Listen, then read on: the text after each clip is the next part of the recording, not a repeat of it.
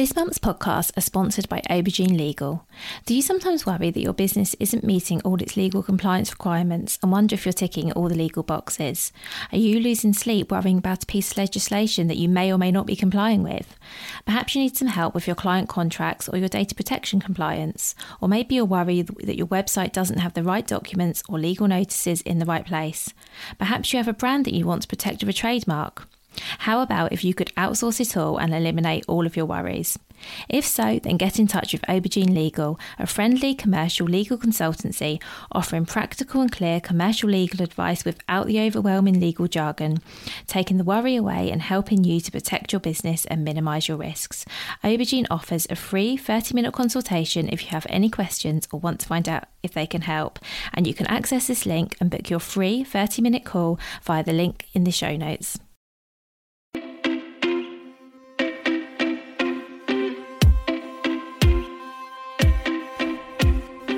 Welcome to the Bring Your Product Ideas to Life podcast. Practical advice and inspiration to help you create and sell your own physical products.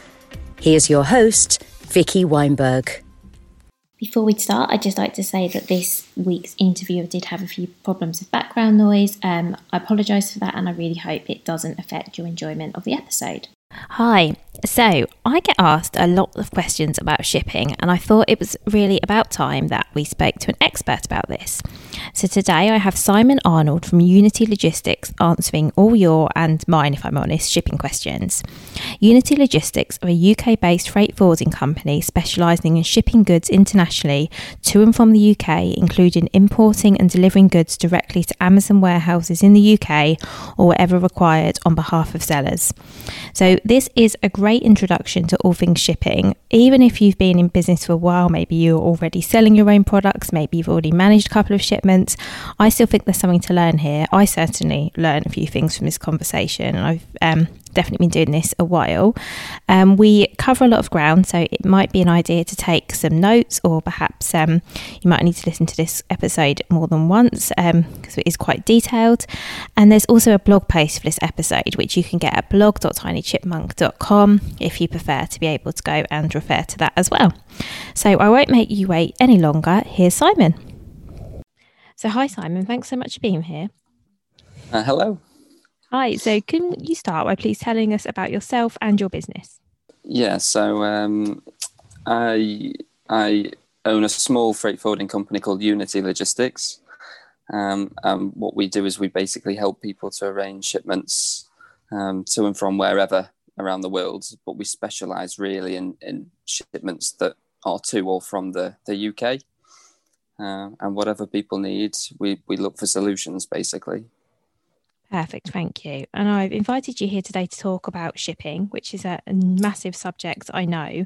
And so we're going to keep this conversation really aimed at absolute beginners, the people who are perhaps working on you know their first or maybe second shipment um, or perhaps aren't even there yet but would like to know a bit more about the process so first of all i guess it's be good if we can clarify so what do we mean when we talk about shipping i guess most people will come to this or to this point if they're new and starting out when they have an idea about what they want to sell. They, they found maybe they found a product that they want to sell, um, and they they found they found someone they can buy the goods from.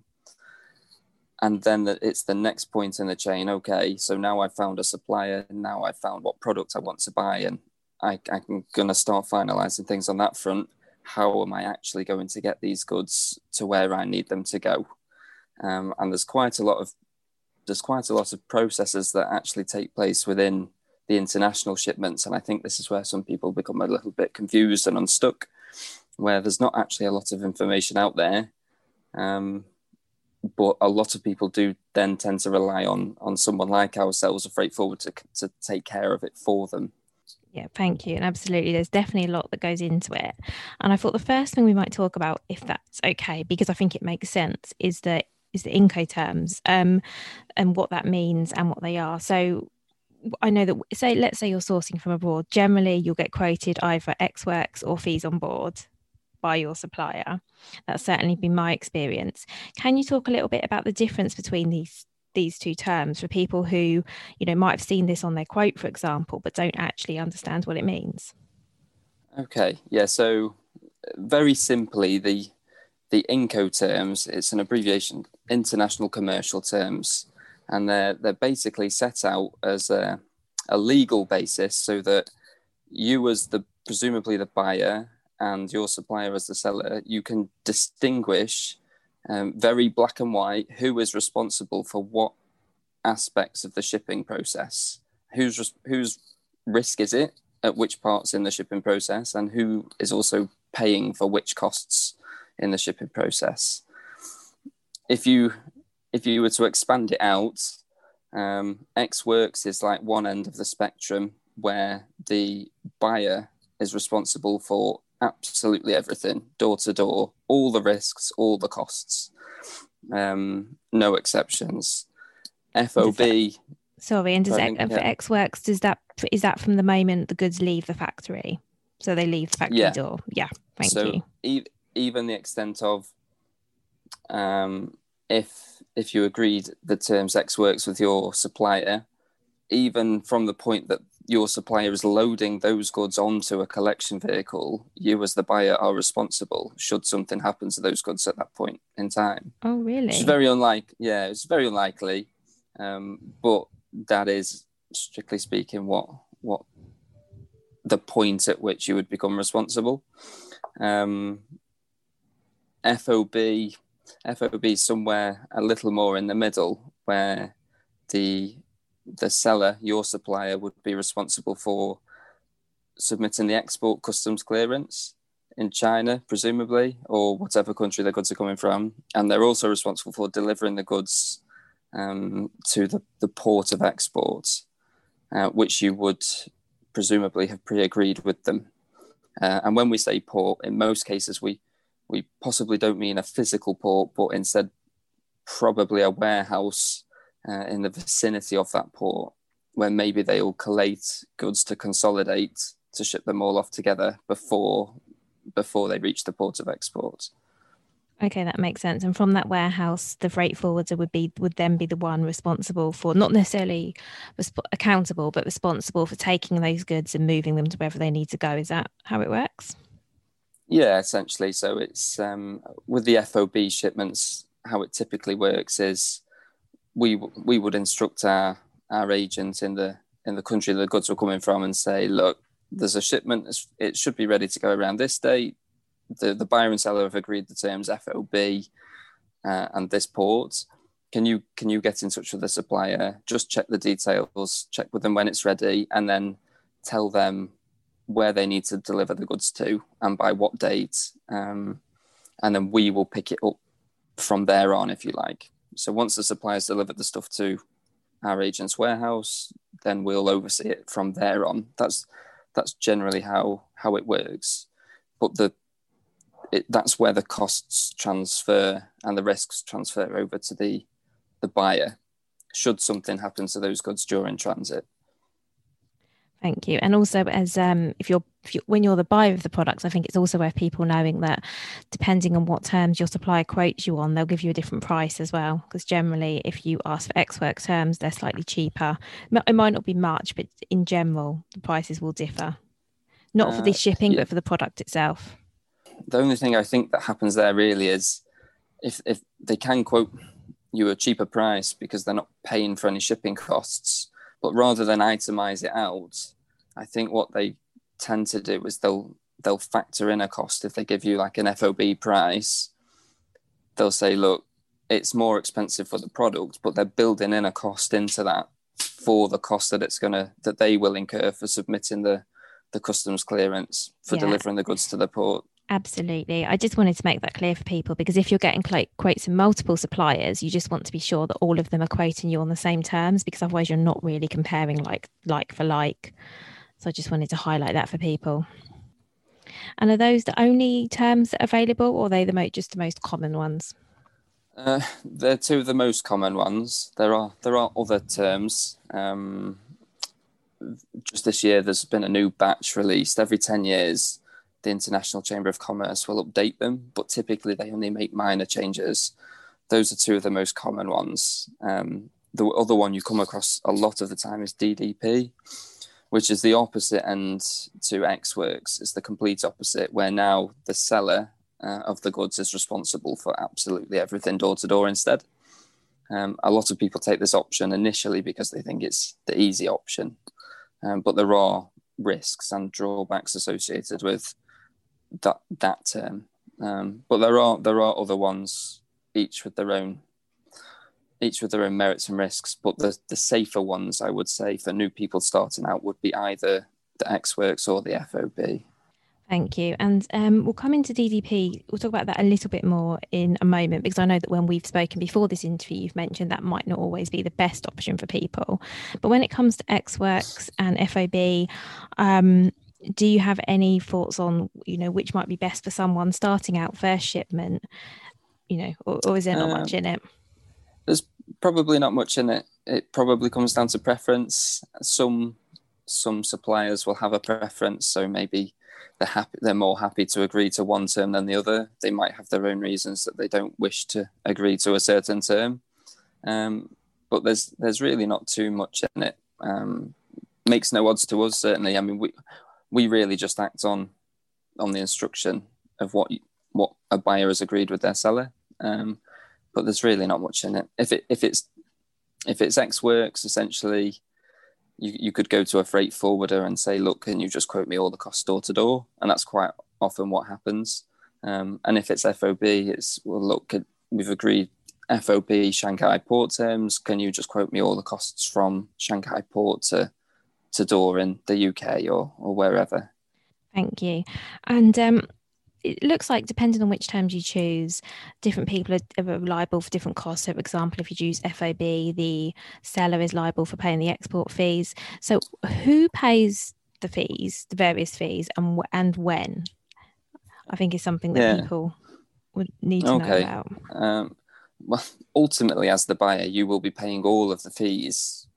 Um, the dis- the distinction is where those how those fees are split. So if you imagine that, if you imagine that a door-to-door shipment hypothetically costs five hundred pounds, um, so whether the seller arranges that or the buyer arranges that, you imagine that, give or take a little bit of fluctuation, you imagine that's the like a true cost.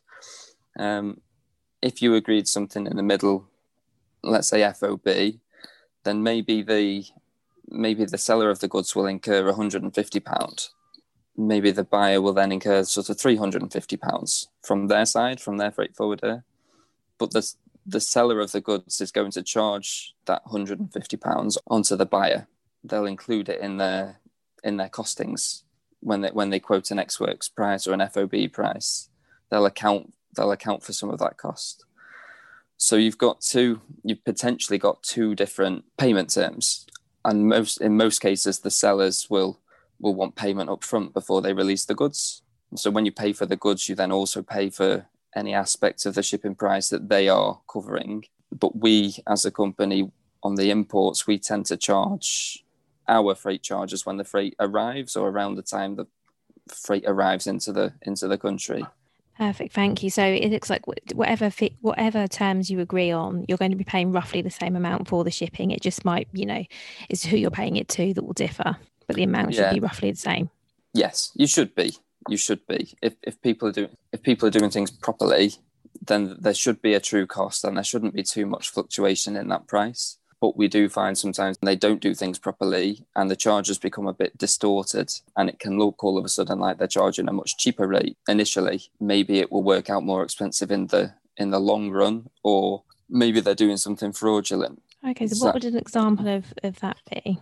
And how can, can people, is this something we can look out for? Yeah. So the key thing is for people to really do their diligence and get a, you get a feel from speaking to people how sort of genuine and honest they are about doing business. I mean, this is, you're trying to do diligence on people in say China. It's very, it's very difficult other than speaking to them and getting a feel for the response. Do they answer your questions? Do they answer them thoroughly to your satisfaction?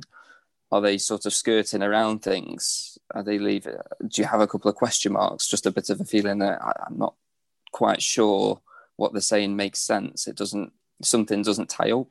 In most cases, probably probably because something something doesn't.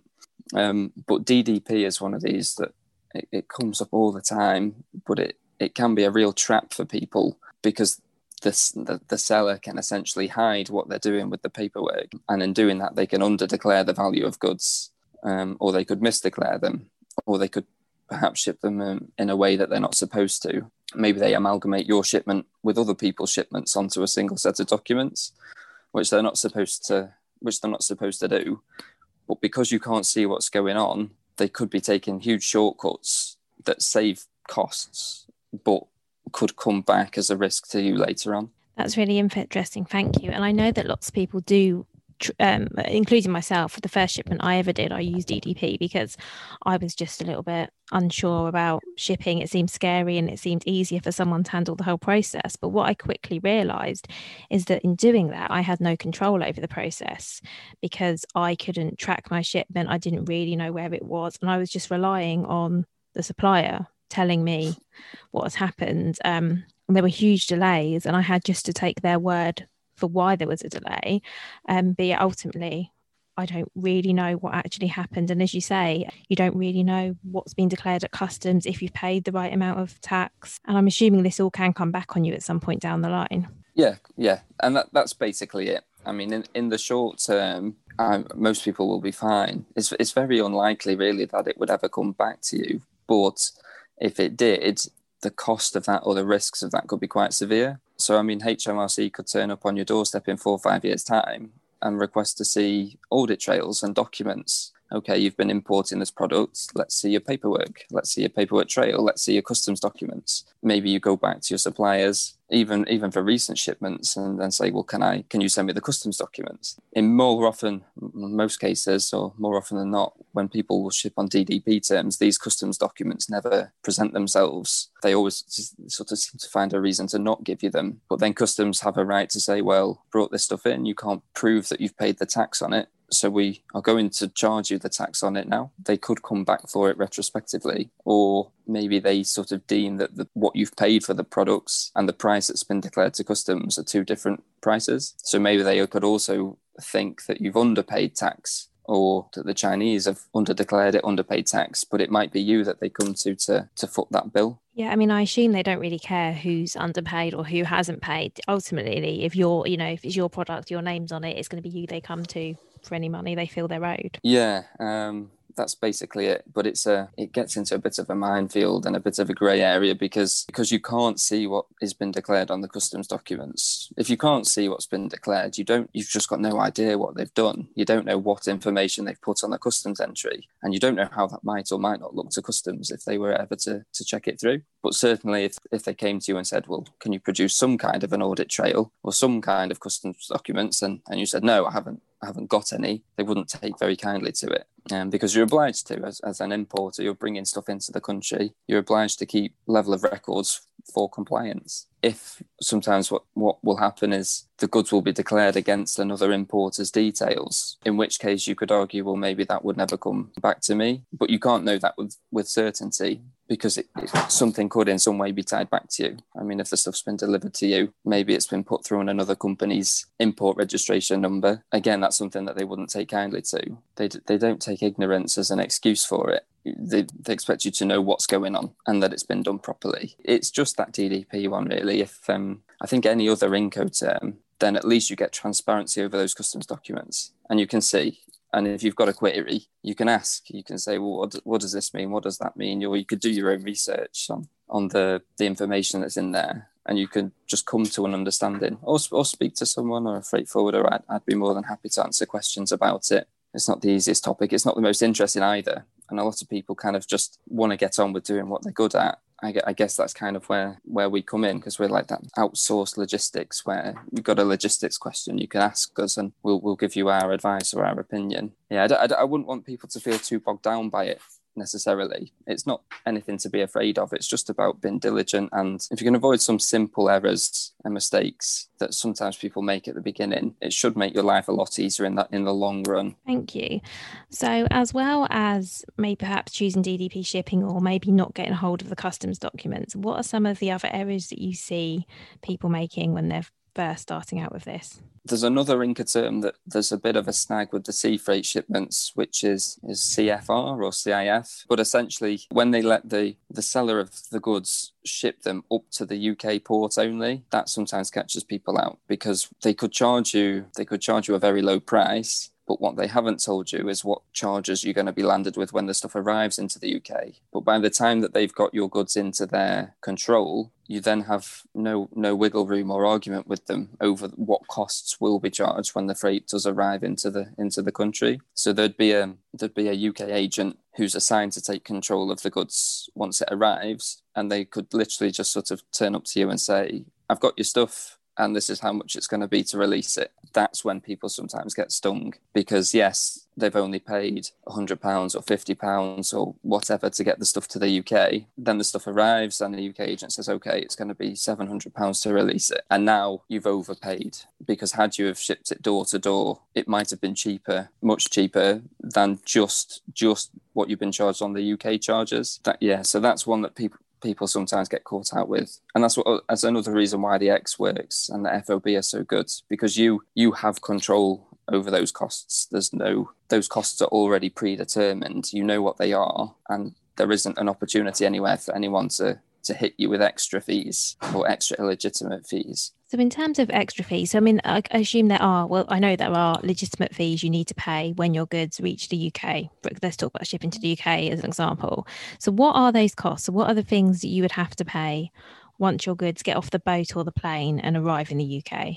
And I know we can't talk about the actual costs, but what are the fees that people need to just be aware of? It depends. I mean, if if you've got a price that's door to door or FOB, those costs are all sort of included. But what we quite often do is bundle lots of small costs into into one to keep it simple for people. But really, that is obviously made up of you break it out. There's lots of small costs involved. It depends what level of detail you want to go into it, really. But in, in essence, once the goods arrive, there's there's some handling costs of getting that container off the vessel. There's some documentation fees. There's some handling fees. If it's if it's a groupage shipment, there's a there's a few more handling fees because a company has got to physically take your stuff out of a container, probably palletize it, and then there's a like an onward delivery fee to wherever you want the goods to go and a, an import customs clearance fee and whatever okay. taxes that might need to be paid. Thank you. But if you are using a freight forwarder to move your goods, presumably you're going to get one cost that with all of these fees included. Yeah, that, that's generally how it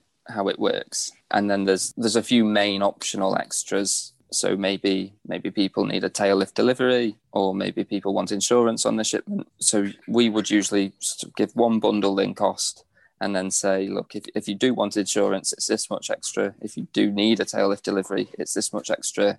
And you can add those on as you need. Sure. And is insurance something you recommend people take out? 100%. 100%. If something happened and you don't have an insurance policy, what you'd be entitled to claim against what your losses were would be very little. But if you have the insurance, you could claim up to the full value of the of the loss. Okay, um, thank you. And what does that insurance cover you for? The insurance it will cover for pretty much anything that could happen in transit. The main thing it doesn't cover is insufficient packaging. If the goods have just not been suitably packed at all, and that's the reason that they've become damaged. And consequential loss, which is just loss caused by delay because we nobody has any control over what might happen with delays. So you're sort of sort of contracting to say yes, the goods will get from A to B. This is the estimated transit time, but there are things that can affect that transit time during transit that we we, we can't foresee. Thank you. So yeah, there's no yeah nothing covered for that. So coming back to DDP, um, I, I, think a lot of the reason people choose that is because,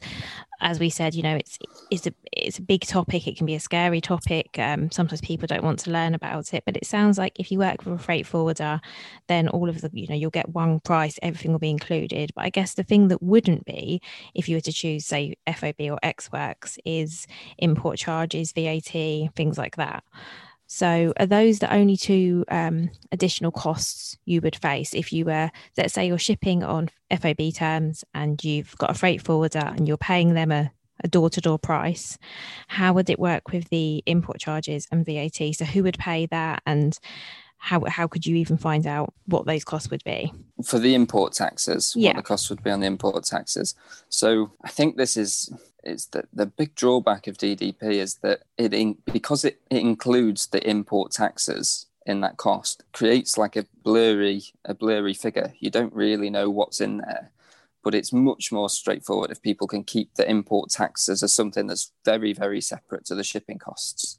So treat it as two costs. You like, I've got a cost for my shipping, and then I've got a cost for my import taxes. How how do I know, or how can I calculate what my import taxes are going to be before the stuff arrives? Because obviously people need to know, and the starting point is to to find out what the commodity code for your products are. And if you don't know where to start with that, the best place is your supplier.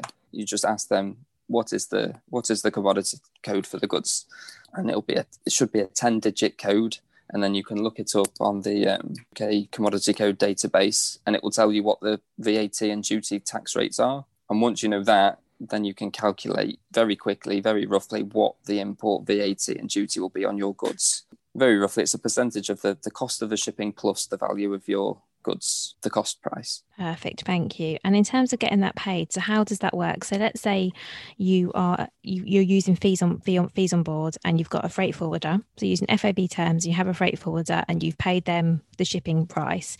Who pays for those fees, and, and at what point do you pay them? So typically, the, the import taxes should always be paid at the point of entry, or when the when the goods arrive into the country. That's when when the data gets submitted through the customs software and it will generate this is the exact amount of VAT and, and duty to pay. Okay, so yeah, the um the import VAT duty becomes liable when the goods arrive into the country, and then in most cases it'll it will be a freight forwarder or a courier company. So if the goods have come in with like DHL or TNT, in most cases it will be them that submit an import customs clearance on your behalf and will also then bill you the taxes, and they will then act generally as an intermediary between taking the money from you and then passing it along to HMRC. Yeah, we we like to try and keep it as simple for for people as possible. There are lots of different ways in which you can pay HMRC, in most cases, a freight forwarder or a courier company just just kind of take care of it for you. Okay, that's good. Thank you. Because I think something that might, people might be wondering is, you know, do I need to do lots of paperwork and that kind of thing? So it's good to know that the freight forwarder will take care of all of that for you. Assuming, Yeah, of course, but- that you'll need to give them all the required information. Yeah, that, that's basically it. I mean, all we all we really need is essentially what we should get is instructions from people on, on what data to submit to customs. But really, most of that data we will take from the the standard paperwork that's produced with the shipment. You get an, a commercial invoice from your supplier. You get a packing list.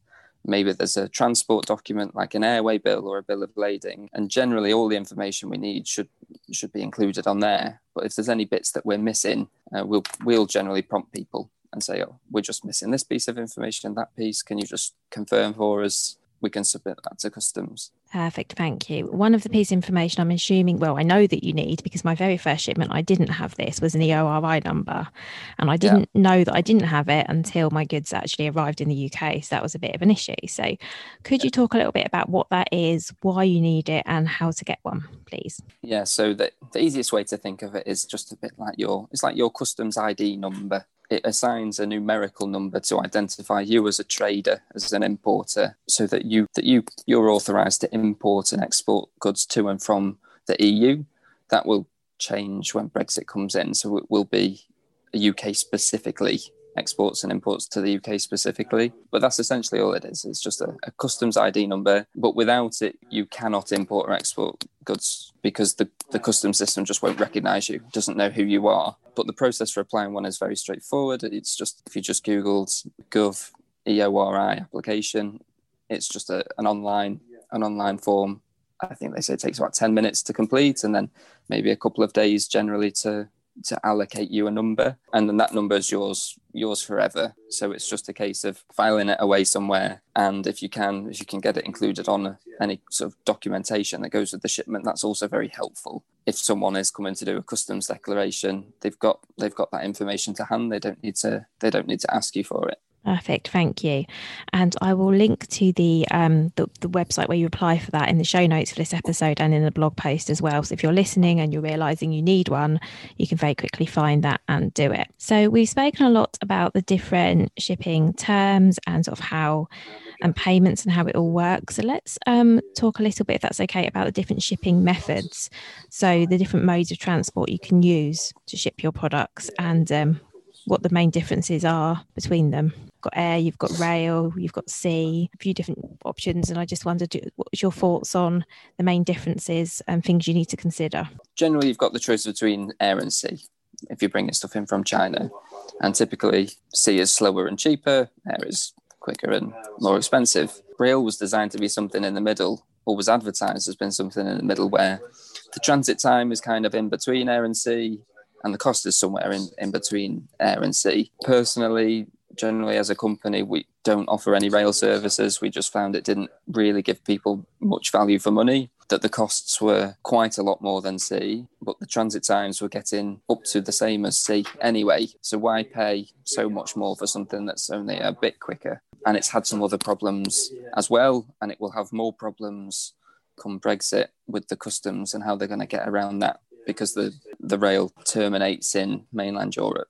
And then it's how do we get that stuff from there to the UK after Brexit? So I'll, I'll not talk to, about rail too much, but but sea freight is is is really the the way to go, I think, for people, certainly long term, if you can find a way of managing your stock levels with the with the lead times that sea offers. I'd say the quickest the quickest we could get something door to door by sea it's about 42 days, but that can, depending on which port it's coming out of in China, that can go up to sort of 55, 60. And at the moment, we are seeing lots of problems generally and delays, even more than ever before, probably. So these transit times are actually only getting slower, and the prices are increasing at the moment as well, unfortunately, due to well, quite a lot of problems. But the main one being sort of over over demand and under supply is essentially what's driving that at the moment. Um, okay. And it's exactly the same with air. Air was always typically, we could probably get your stuff door to door within seven to 10 days, but now it might be more like two, two or three weeks. It just depends on what space is available at the time. And this is just a particularly bad time of year where we've got, we've got the Christmas rush. We don't have the passenger aircraft that we are accustomed to having where we would put most of the cargo onto passenger aircraft. So without that, we've seen the prices go up to levels that we've just not really seen before, and even more so because of the time of year. Another option affiliated with air, but we we tend to distinguish it by calling it courier. And when we talk about courier, we're just referring to someone like TNT or DHL or FedEx. Now they will offer quicker services where maybe sort of three, four, five working days, they could get the stuff door to door. Typically, they're more expensive and they're really geared up for very small consignments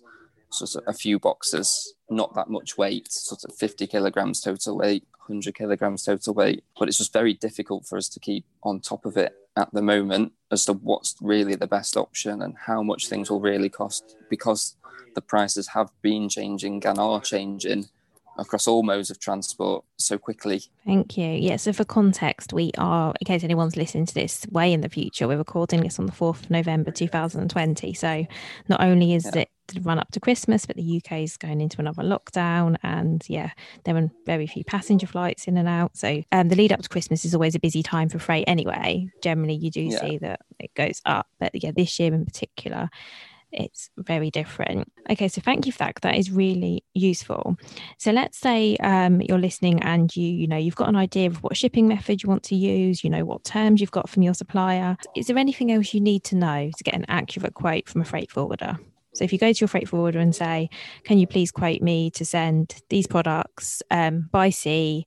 This is where they're going from. This is where they're going to. What else would a forwarder need to know? I mean, the more information that we that we can be provided with, the better. The more accurate the information that we get, the more accurate the quote we can give. It's just a case of having a bit of patience at the moment that if we gave you a quote for something like an air freight today, maybe next week that price might have changed. But generally, we will always look to honour the price where possible. But really, if we if we know where the stuff's picking up from, where it's delivering to, and we know how many boxes there are, or how many packages and their weights and dimensions, that's really all we need. It does help us though if people give us a bit more information, like this is what my product is this is the value of it this is the commodity code because that then we could give you a bit more information really. So we could say well based on that your insurance would be this much your import taxes will be about this much. We could keep that sort of separate for you. And we might be able to sort of give you a pointer and say ah just with you mentioning that type of product it would be worth checking a couple of extra things first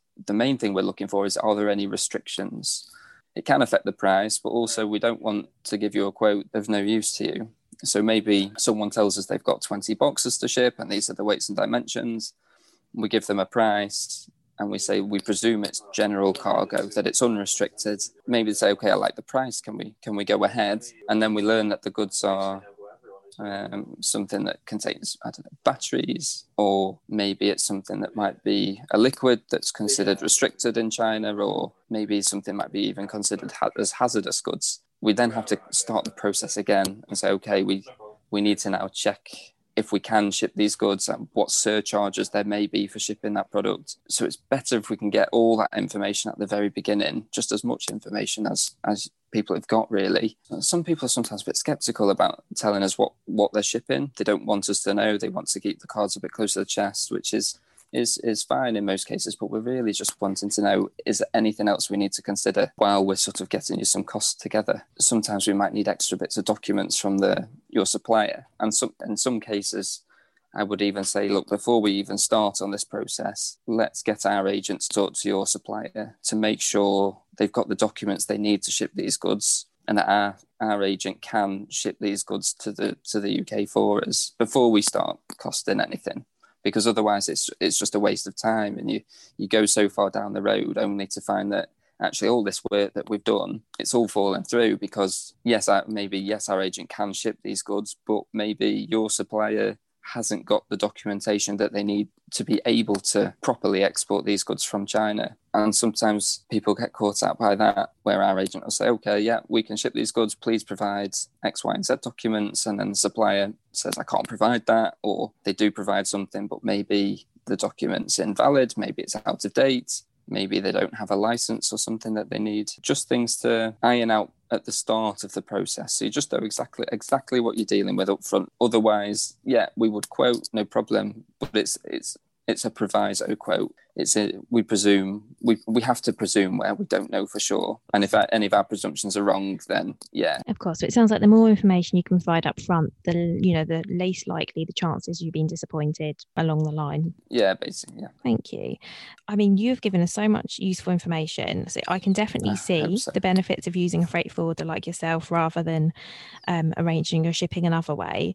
Yeah, I do know that there are lots of people who do you know leave it to their their supplier, for example, to arrange the shipping. That's something that seems to be fairly common.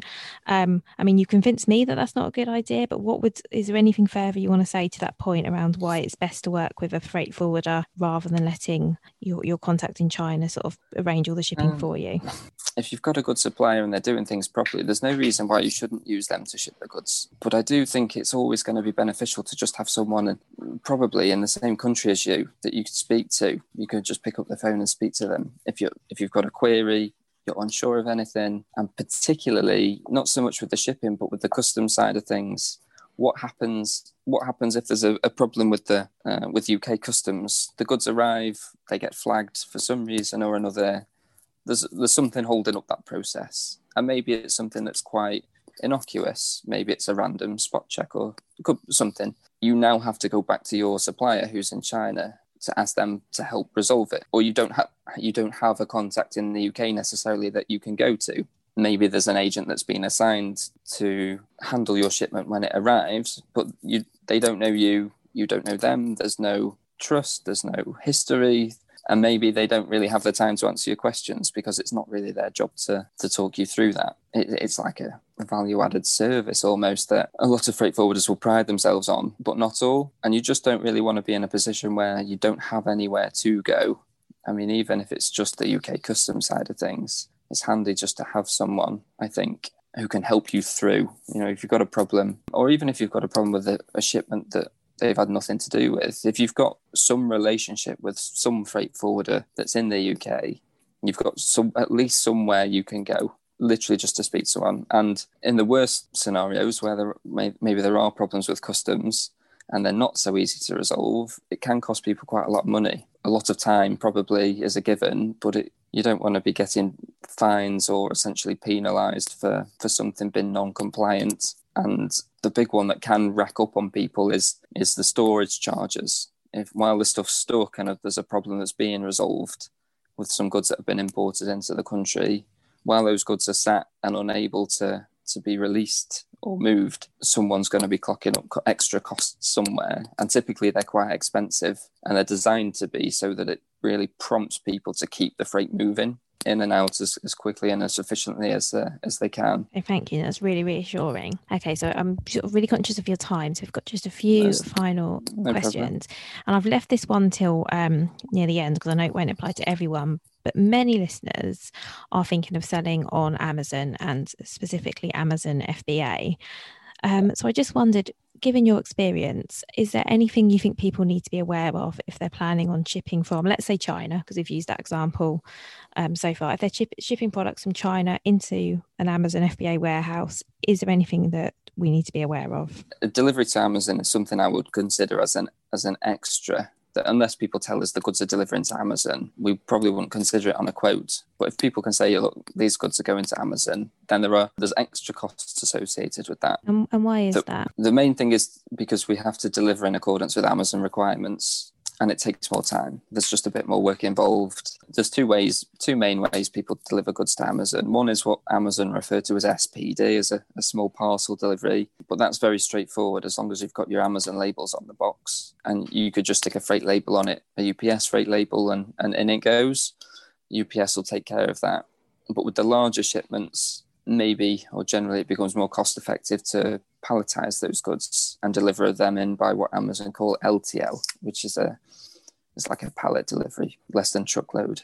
But those have to be pre-booked with Amazon. Amazon will allocate a time slot for that delivery. The pallets have to be built to certain Amazon specifications, requirements, and these where the, there's these extra bits of restrictions. There's basically extra bits of cost involved in in making sure that we can adhere to those to those requirements for Amazon so that we can deliver your, your goods in. What we're finding at the moment is Amazon are, can quite quickly change and move the, the goalposts on people where they say, okay, you can't deliver in from this day onwards now, or these products can't be delivered now, or this product can be delivered, but you're going to, we're going to restrict the number of units you can deliver. A lot of people are coming up against this 200, 200 unit cap at the minute. So what they're having to do is split the goods at some point during transit, where they say, "Well, look, I've ordered a thousand units already, but I can only send 200 units to Amazon." And unfortunately, there's extra there's extra costs in doing that as well, because if we if we now have to deliver to two locations, and maybe there's different instructions for each delivery,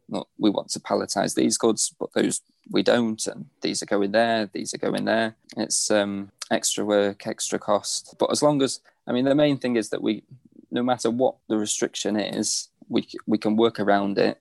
It's it's not getting the stuff delivered is is never really a problem. It's just what costs are involved and how you decide is the best way forward for you. So some people have gone down the route of well, i will just find my own warehouse or my own fulfillment center, or I'll just have everything delivered to my home address and then I will drip feed stuff myself to Amazon, or I'll get a ware- an independent warehouse to, to drip feed stuff to Amazon and do it that way instead. It's just really hard to know with Amazon sometimes what they're gonna what they're gonna throw at people.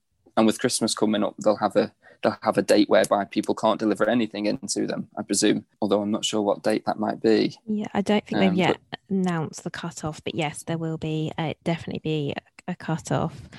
I mean, um, advice I'd give as well is that if you're looking to ship to Amazon, it's a good idea to set your Amazon shipping plan up with Amazon. So you let them know what's coming before your, if, if possible, before your shipment even leaves the supplier. So if there is an issue where you want to deliver a, a thousand and they only they're only going to accept 200 you actually know that because um, yes. i've seen the mistake before where things are perhaps on the way to the to the uk and someone's thinking okay they're going to come to my house and then i'm going to sh- you know they're going to go from my house out to amazon for example not realizing that amazon are only going to accept so many and um, you're going to be stuck with a lot of stock for you know the foreseeable future potentially because quite quite a lot of the time when we when we quote for deliveries to Amazon, people don't know at that point which Amazon center they need to deliver goods to. But then we also appreciate that maybe they've not created the shipping plan yet.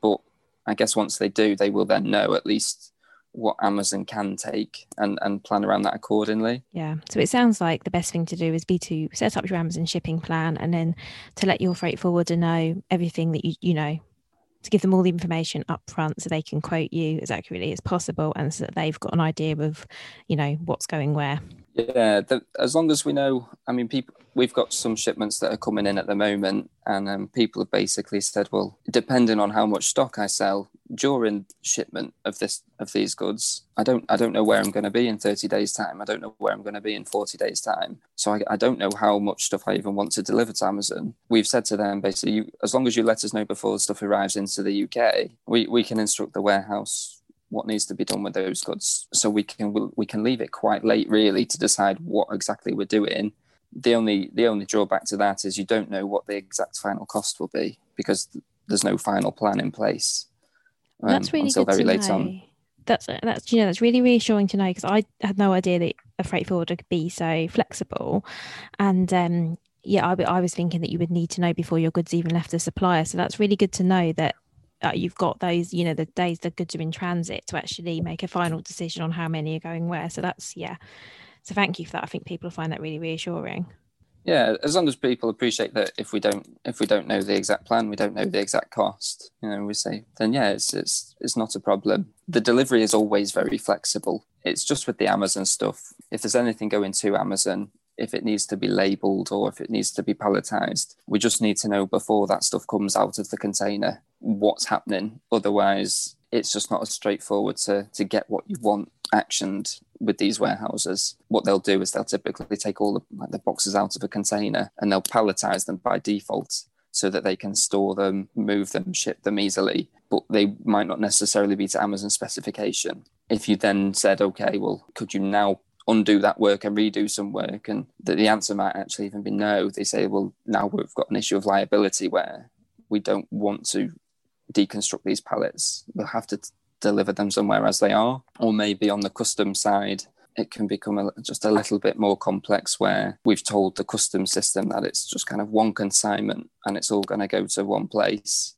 And then we start saying, well, actually, we're going to send some here, some there. These warehouses are under quite strict regulation where, because the stuff's been imported from outside the, the European Union, it's not like a, they don't really act like a general warehouse where you could chop and change because they they've now got customs controls. They have to abide by those. They have to be quite strict with who they release stuff to, how they release stuff. If they've sort of considered everything to be one consignment when it comes in, to then say, well, actually, I want to send some here, some there, some there. They might say, actually, this is this isn't straightforward now. It's, it's a bit of a mess because we now have to start undoing customs customs procedures that are sort of now set. So the key is really just as long as we know before that stuff's here in the country, it's really not a problem.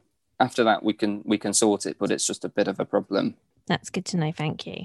So I'm aware that we've gone way over time, um, and I do want to be respectful of that. But have you got time for just one final question? Would that be okay? Yeah. Yeah. Thank you. Okay, so we've you've you know you've covered such a lot. You've been really generous with what you've shared with us. But is there is there anything else you'd want people to know if they are you know planning their let's say their first shipment roundabout now? Is there anything we haven't talked about that you think people should just be aware of? No, I think I think those are the main things. I want to try and keep it as simple as possible for people, really. So if people apply for the EORI number, that's just something ticked off the list that they don't need to worry about, and they can apply for that anytime. I, I think approach I think approach a UK freight forwarder and at least weigh weigh up the shipping costs from both sides. If if you're asking your supplier to ship the goods, they're only going to be appointing a Chinese freight forwarder and that Chinese freight forwarder will then dictate a UK freight forwarder probably to help bring the whole shipping together. Uh, unless the goods are moving by uh, a courier company like a DHL. In that case, they take care of the whole thing door to door, really. But I think just wait up from both sides. If you can find a, you, a UK freight forwarder that you could talk to and ask ask some questions if you've got any, because people always do. They have loads initially. Then at least they will be able to point you in the right direction or help you potentially avoid some mistakes that you might make you know for your specific situation. I, I think the other thing would be just to, it's a huge plus if people can just check check what they're find out the commodity code of their goods and if they're not sure there is help available so that they can ascertain the right code. But then they can they can also see look is there is there anything else that i might need to be aware of for, if, for importing this product? Most things don't but no is is there something else that i might need to get the stuff into the uk through uk customs. And also of course you then you've got a, at least a bit more transparency over the, the import tax costs. Because you can just you can see clearly by educating yourself a little bit on these things you can soon spot the, the, suppliers that are perhaps a bit more scrupulous. Because if they let's say they quote you a ddp price and they say look it's it's 500 pounds all of a sudden you could think well hang on i'm paying 3000 pound for this stuff and if i'm paying 20% vat on that the import vat alone should be 600 pounds so something's not right, and it just raise a flag straight away that you could then pick them up on or follow it through, and you go, okay, well, why why are they quoting five hundred pounds? What's what's not right here. It's really helpful, right. thank you. And yeah, I think a lot of what you've um, shared today will really help people to be a bit just a bit more informed when starting out. And um, I assume you're open to questions if if off the back of this people want to contact you to find yeah. out a bit more, whether it's for a quote or whether to just you know more general questions about their shipping. Of course, of course. Oh, yeah, anytime, any questions, or fire them through. People can come directly. I, I really don't mind. I, I just hope it has been helpful because there's there's so much ground to cover, and there's you can go into there's so much depth on each of them. I don't want to overwhelm people. I mean, really, it's if people get the basics right, the rest should fall into place and should be quite straightforward. If you've got a good supplier and if you've got a good freight forwarder, the shipping aspect you can largely forget about, but you should still be you should still be at least aware of what's going on and have some transparency o- over what's going on. And then really like if there are any problems, your supplier, your freight forwarder just point you in the right direction really and help help you through. Yeah. It's in all of our interest too.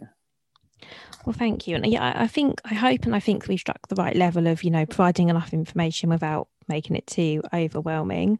And I will include your contact details in the show notes for this episode so people can easily get in touch if they do have any questions about anything we've spoken about or even anything we haven't spoken about. So um, thank you so much. I think that's been it's been a really valuable episode. In fact, I've learned some things. I mean, I've been doing this for a while, but I've still learned some things from you today. So I think that's really, really beneficial. And um, and yeah, I hope this.